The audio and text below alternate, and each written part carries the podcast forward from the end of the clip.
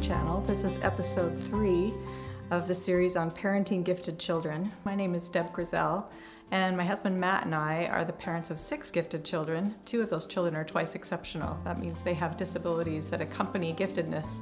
So we have a really broad range of experience. Today I want to really talk about Bryant and his transition from his experience at Vanguard Gifted Academy to a public middle school and how Vanguard equipped him for that experience. I think as we faced that, um, knowing that inevitably life at Vanguard would come to an end, we had a lot of concerns that I think a lot of parents do as their kids transition from one level of education to another.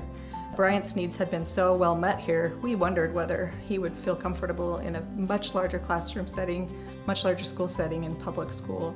And I think the best thing that I can say about his transition is that he's so well equipped from his experience at Vanguard Gifted Academy. Um, this is a really small setting, it's ideal for young gifted children. Um, he really learned to be part of a community, to advocate for himself, to be able to self-direct his learning and really get what he needs.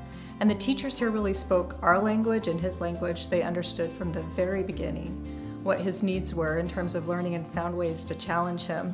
Now as he's transitioned to a public school setting, he's having to do that for himself, but he's really well able to do that. He's been capably talking to his teachers, finding things that he can do to keep himself challenged. He makes good use of time when he finishes the coursework that he finishes there, and he's really been able to engage in some extracurricular activities that keep him stimulated and excited about the things that he's learning. And I think the thing that has surprised us the most is that coming from a small setting, he's been able to move to a school where there are 1,500 students capably and find friends, network, negotiate the social drama that's part of any middle school really well, and he's a happy kid, even in a bigger school setting.